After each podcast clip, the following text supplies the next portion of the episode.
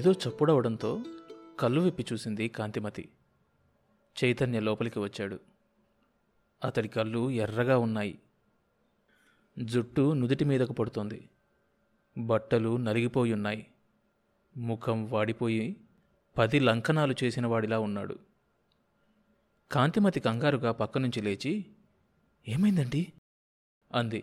భర్త చెయ్యి పట్టుకొని. చైతన్య మాట్లాడలేదు. గదిలో చీకటిని బెడ్ లైటు పారద్రోలడానికి ప్రయత్నిస్తుంది. గడియారం రెండు చూపిస్తుంది. కాంతిమతి జగ్లోంచి వాటర్ గ్లాసులో పోసి అతడికి ఇచ్చింది చైతన్య అందుకోలేదు.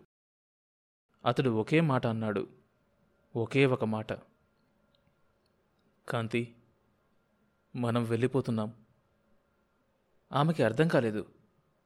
ఎక్కడికండి? అతడు తలూపుతూ నాకు తెలీదు అన్నాడు. ఆమె అతడి వైపు అయోమయంగా చూసింది. సాయంత్రమనగా బయటకు వెళ్ళిన భర్త అర్ధరాత్రి దాటిన తర్వాత వచ్చి ఎక్కడికి వెళ్ళిపోదామంటున్నాడో ఆమె ఊహకి అందడం లేదు మాట మారుస్తూ పడుకొని కొంతసేపు విశ్రాంతి తీసుకోండి అంది లాలనగా. విశ్రాంతి జీవం లేని నవ్వు నవ్వాడు. ఇక అంతా విశ్రాంతే కాంతి. అందుకే పద వెళ్ళిపోదాం. ఈసారి ఎక్కడికి అని అడగలేదామె. భర్త మానసిక ఆందోళనలో ఉన్నాడని గ్రహించి సర్లేండి అలాగే వెళ్ళిపోదాం రేపొద్దున అంది. రేపొద్దున? మళ్ళీ నవ్వాడు. రేపొద్దున కల్లా మనం లేవగానే కనపడే దృశ్యం ఏంటో తెలుసా కాంతి? అతడి కంఠంలో కొద్దిగా ఆవేశం ధ్వనించింది. మెయిన్ హాల్లో కొంతమంది అప్పుల వాళ్ళు కూర్చొని ఉంటారు. కొంతమంది ముఖాలు ఎందుకు అప్పిచ్చామా అన్నట్లు వాడిపోయి ఉంటాయి. మరికొంతమంది పైకే తిడుతూ ఉంటారు. కొంతమంది ఇంటిని అమ్మితే ఎంతొస్తుందా అని పరీక్షగా చూస్తుంటారు. ఇది కాంతి మనం రేపటి వరకు ఉంటే చూడవలసిన దృశ్యం. ఆమె చప్పున దగ్గరకొచ్చి ఏంటండి? ఏం జరిగింది అసలు అంది ఆందోళనగా. అతడు క్షణంపాటు మాట్లాడలేదు. కిటికీ ఊచల్ని పట్టుకొని బయట చీకట్లోకి చూస్తూ చాలాసేపు నిలబడిపోయాడు. అతడి కంఠం మందంగా వినిపించసాగింది. ప్రతి మనిషి జీవితంలోనూ కొన్ని వీక్ మూమెంట్స్ ఉంటాయి కాంతి. ఆ బలహీనమైన క్షణంలో నేను కొద్దిగా నిర్లక్ష్యంగా ప్రవర్తించాను. కానీ ఆ ఒక్క క్షణపు నిర్లక్ష్యానికి నేను చెల్లించిన మూల్యం ఎంతో తెలుసా కాంతి? పదిహేను లక్షలు. క్షణం ఆగి చెప్పసాగాడు. ఇంకో పది సంవత్సరాలు పోయిన తర్వాత ఈ సంఘటన జరిగి ఉంటే నిలదొక్కునేవాణ్ణేమో కానీ ఇప్పుడు మాత్రం లాభం లేదు. స్థిరాస్తి చరాస్తి అన్నీ కలిపిన ఆరేడు లక్షల కన్నా ఎక్కువ లేవే. ఎలా? ఎలా కాంతి? రేపొద్దునే అందరికీ ముఖం చూపించడం ఎలా? వెనక్కి తిరిగాడు. అతడి ముఖంలో ఏదో రిలీఫ్ కనబడుతుంది. ఒక నిర్ణయానికి వచ్చిన రిలీఫ్. ఏమీ మిగల్లేదని తెలిసిన తర్వాత రిలీఫ్. అందుకే వెళ్ళిపోదాం కాంతి. పూలమ్మిన చోట కట్టలమ్మలేను. ఇన్సాల్వెన్సీ పెట్టినా కొంత డబ్బు మిగలవచ్చు మనకి. కానీ కేవలం నా మీద నమ్మకంతో నాకు అప్పిచ్చిన వాళ్ళని నేను ద్రోహం చేయలేను. నా ఆఖరి పైసా కూడా వాళ్ళని ఉంచుకొని. నా దురదృష్టానికి వాళ్ళెందుకు బాధ్యులు కావాలి? ఈ వార్త దావానంలా వ్యాపించకముందే మనం ఇక్కడి నుంచి వెళ్ళిపోవాలి. పద. ఆమెకి కొద్ది కొద్దిగా ఏదో అర్థమైంది. కానీ అది కూడా అస్పష్టంగానే. కానీ అది కూడా అస్పష్టంగానే ఉండడంతో అసలేం జరిగిందండి? అని అడిగింది. అతడు జరిగిందంతా చెప్పాడు. రంగయ్య మరణం గురించి ఆమెకి రాత్రే తెలిసింది. కానీ ఆ మరణం తన జీవిత గతినే మార్చేస్తుందని ఆమె ఊహించలేదు. అంతా పూర్తిగా అర్థమయ్యేసరికి ఆమె కాళ్ళు చేతులు వాడలేదు. అసలు తను విన్నదంతా కళ నిజమా అన్న భ్రాంతిలో పడిపోయింది.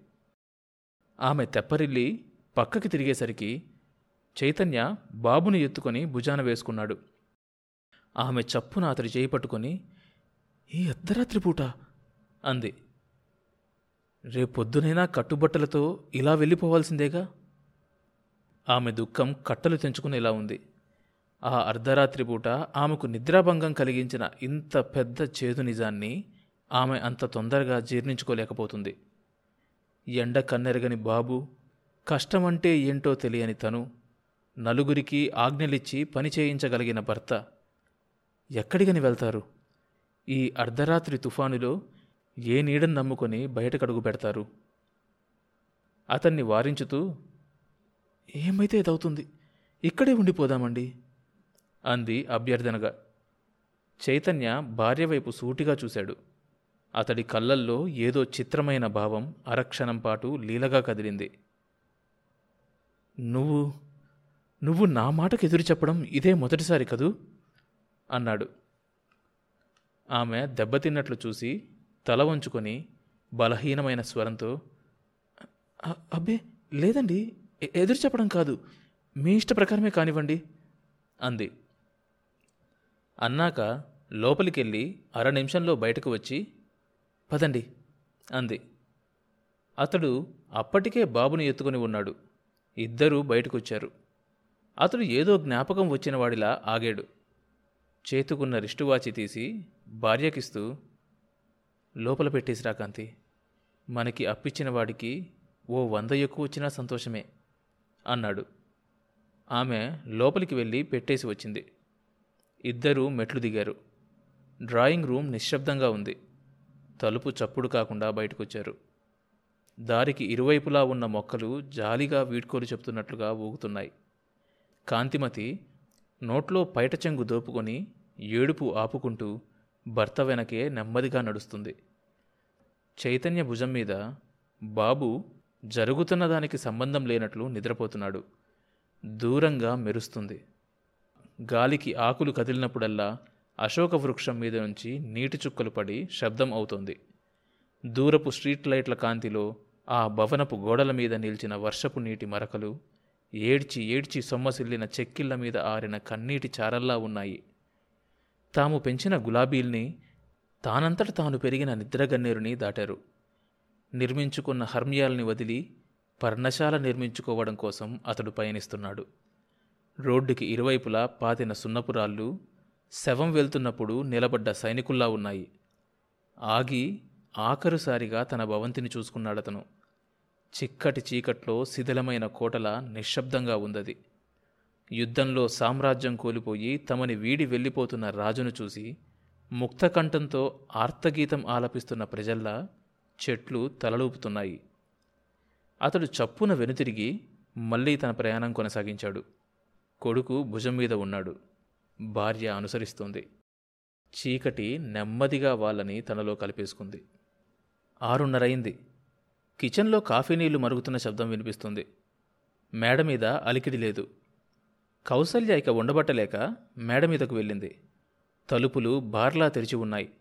ఎక్కడి సామాన్లు అక్కడే ఉన్నాయి. మనుష్యుల జాడ మాత్రం లేదు. కంగారుగా కిందకు దిగి వచ్చి రవికి చెప్పింది.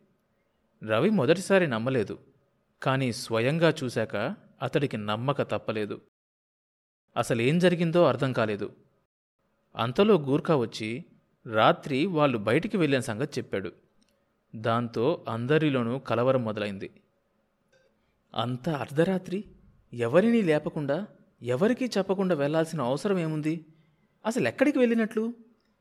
ఆ రోజు పొద్దునే రంగయ్య అంత్యక్రియలు. దానికి కూడా హాజరవడా అన్నయ్య? అన్ని ప్రశ్నలకి సమాధానం అరగంట తర్వాత తెలిసింది అతడికి. దాదాపు పదిహేను లక్షల విలువగల స్టాకు పూర్తిగా నాశనమైపోయిందని లక్షాధికారైన అన్నయ్య ఒక్క రాత్రిలో కట్టుబట్టలతో బయటకు వెళ్ళవలసిన స్థితి ఏర్పడిందని. వణికిపోయాడు. ఇంత చేదు నగ్న సత్యాన్ని జీవితంలో ఎప్పుడూ ఎదుర్కోలేదతడు ఎన్ని రోజులు అన్నయ్య పరిచిన గొడుగులోనే పెరిగి పెద్దవాడయ్యాడు. ఇప్పుడేం చెయ్యాలో తోచలేదు. ఆస్తి లాక్కుపోవడానికి అందరూ వస్తారని అతడికి తెలుసు.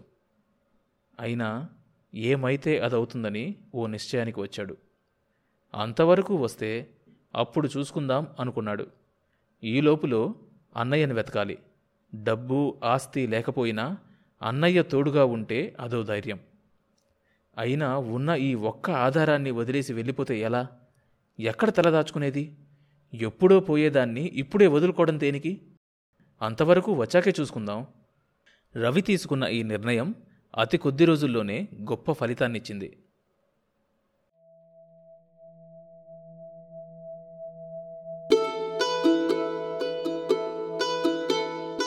ఆ తర్వాత ఏం జరిగింది తెలియాలంటే ఈ షోలోని నెక్స్ట్ ఎపిసోడ్ వినండి. ప్రతి సోమవారం మరియు బుధవారం కొత్త ఎపిసోడ్స్ రిలీజ్ అవుతాయి.